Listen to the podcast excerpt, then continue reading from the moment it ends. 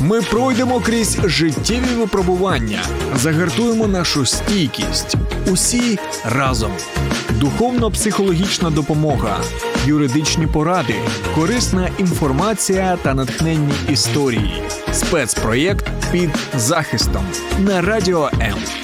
Допоможемо бути захищеними. Юлю, у мене до вас питання. Яке? Мовне, мовне питання. Культурна бесіда, ЗНО чи спілкування в чаті все одно постане мовне питання. Слухай тлумачні ефіри на радіо М і говори українською легко.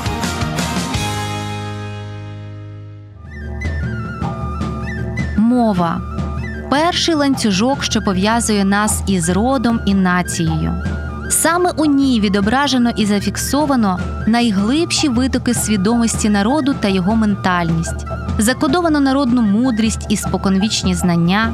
Мова це генератор і найвища форма патріотизму, божий дар і ключ до вивчення і творення культури, історії, традицій. Вона репрезентує народ у світі, є ореолом нації і етнічним кодом. Нація повинна боронити свою мову більше, ніж свою територію, говорила Леся Українка. Адже територію можна відвоювати, а коли вмирає мова, то вмирає і нація. Недаремно кажуть, що мова ключ до вічності, пароль до дверей Всесвіту. Українська одна із найдавніших у світі. Чимало вживаних сьогодні українських слів та мовних коренів були поширені ще у часи трипільської культури, про що свідчать топографічні назви, народні пісні сонцепоклонницьких часів та значний слід у прамові санскриті. А це до 65% сучасних українських слів. Польський історик Ян Красінський писав: хто опанує українську мову, той здобуде ключ до швидкого вивчення усіх інших слов'янських мов. Тож відкриваймо нашу мову разом. Юлю, я от учениця, а ви, виходить, філологиня? Цілком реально. Але я можу вважатись просто філологом. Можна обійтися і без фемінітиву. От давайте з'ясуємо остаточно, для чого сьогодні існують фемінітиви як такі, навіщо вони нам? Задля рівноправності чоловіків і жінок? Для цього потрібно зазирнути трохи в історію. Спочатку життя жінок було обмежене лише приватним простором, тому першими виникли фемінітиви, які називають їх у сфері родинного і домашнього побуту. Перші фемінітиви почали з'являтися в ті історичні моменти, коли жінка ставала власницею певного майна, і це було відображено у писемних пам'ятках. У 16-17 століттях на наших територіях Литовський статут узаконив однаковість майнових та спадкових прав жінок і чоловіків. Тобто жінки почали брати активнішу участь у державних, громадських та інших справах, а отже, були представлені у суспільному просторі. Відтак знадобилися й нові слова, щоб їх називати дорадниця, кредиторка. Це нормальний процес розвитку мови, саме так вона влаштована. Одні слова ми вже не кажемо, бо не використовуємо ті чи інші предмети, немає певних титулів, а інші, навпаки, вчимося вживати, бо світ вимагає цього. У 19 та на початку 20 століття був справжній бум творення жіночих назв, які мали давнє походження. Якраз на той момент припадає збільшення кількості професій. Вау, то виходить, все має своє коріння? А вже ж, Катю, а давай з'ясуємо, як утворилися фемінітиви. Чи може слід самому їх вигадувати? Якщо ви думаєте, що утворюєте фемінітиви самі, насправді є велика вирогідність, що він уже давно є в українській мові та зафіксований у словнику. Тому не варто винаходити колесо, а просто його покрутити, тобто перевірити себе у двох академічних словниках, які доступні онлайн: академічний тлумачний словник та словник української мови онлайн. Крім фемінітивів, які виникли вже давно, наприклад, мати, донька, загалом назви жінок в українській мові утворюються кількома способами. Основоскладання. Цей спосіб не надто продуктивний. Наприклад, медична сестра, медсестра. Інший спосіб словоскладання, який втрачає свою популярність, адже краще сказати лікарка замість жінка-лікар, чи замість дівчина-герой героїня. Найбільш поширеним способом є суфіксація. Усього в українській мові суфіксів, якими в різні часи утворилися різні назовники, більше десятка: іс, іц, івн, ївн, ша. Назви жінок здебільшого утворювались від назв чоловіків: політик, політикиня, директор, директорка. І дуже рідко це відбувалося навпаки. Є, звісно, поодинокі випадки. Найпродуктивнішими на сьогодні є суфікси к, ін, іц, ес. Міністерка, нардепка, очільник, очільниця, учень, учениця, продавець, продавчиня, політик, політикиня, зоологія, зоологиня, філолог, філологиня. Ще простіше. Якщо можливо утворити слово за допомогою суфікса к, то утворюємо.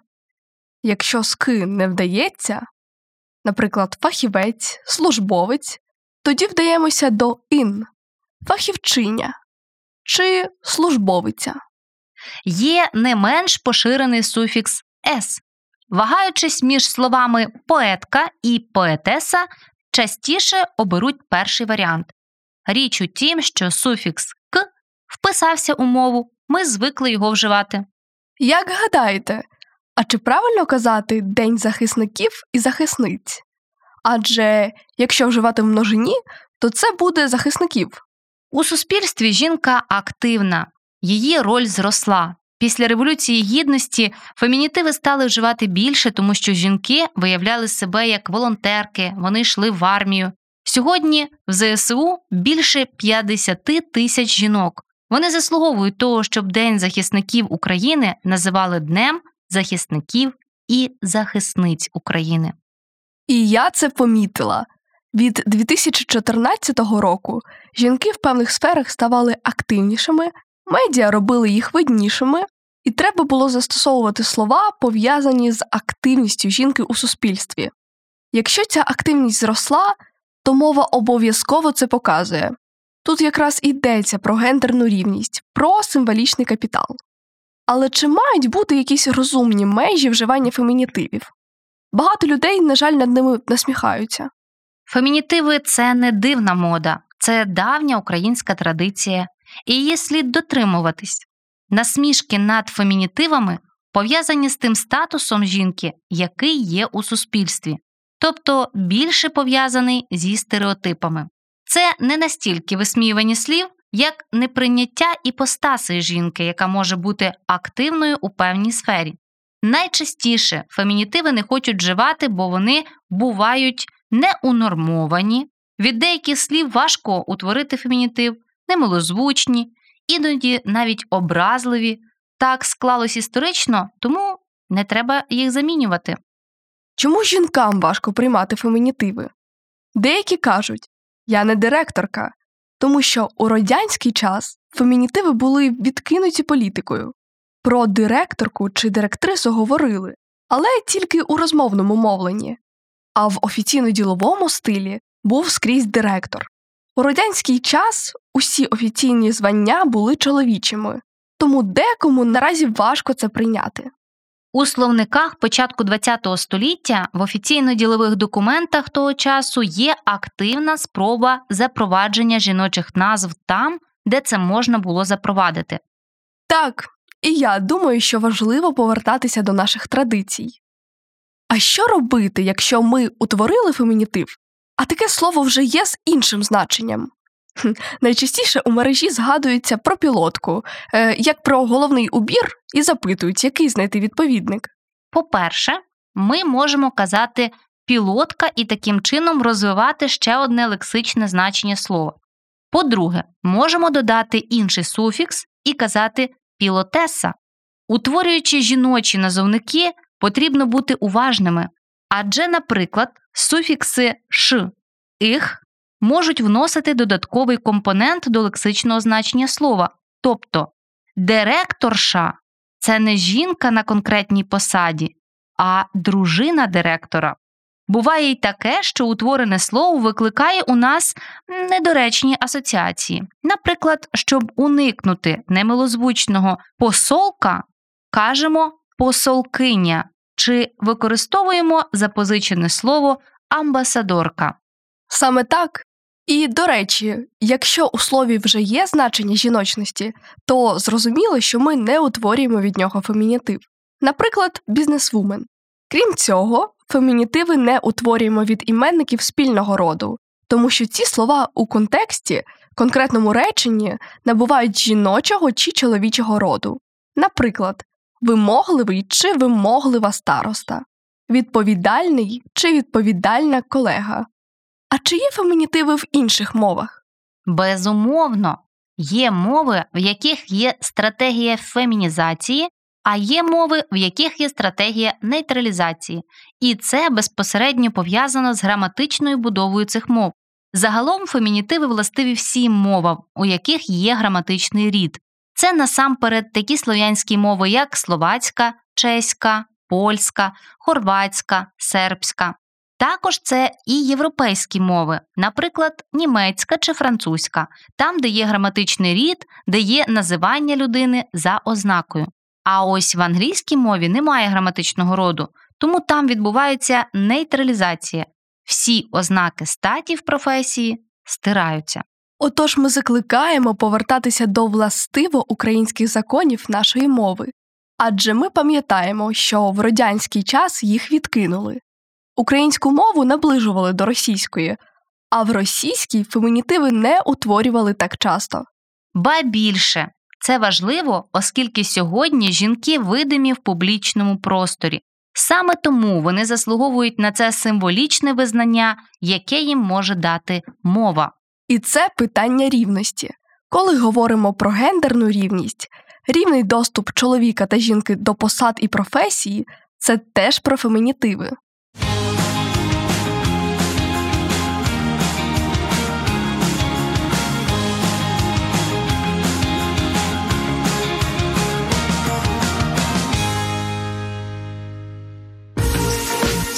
Ми пройдемо крізь життєві випробування, загартуємо нашу стійкість. Усі разом. Духовно-психологічна допомога, юридичні поради, корисна інформація та натхненні історії. Спецпроєкт під захистом на радіо М. Допоможемо бути захищеними.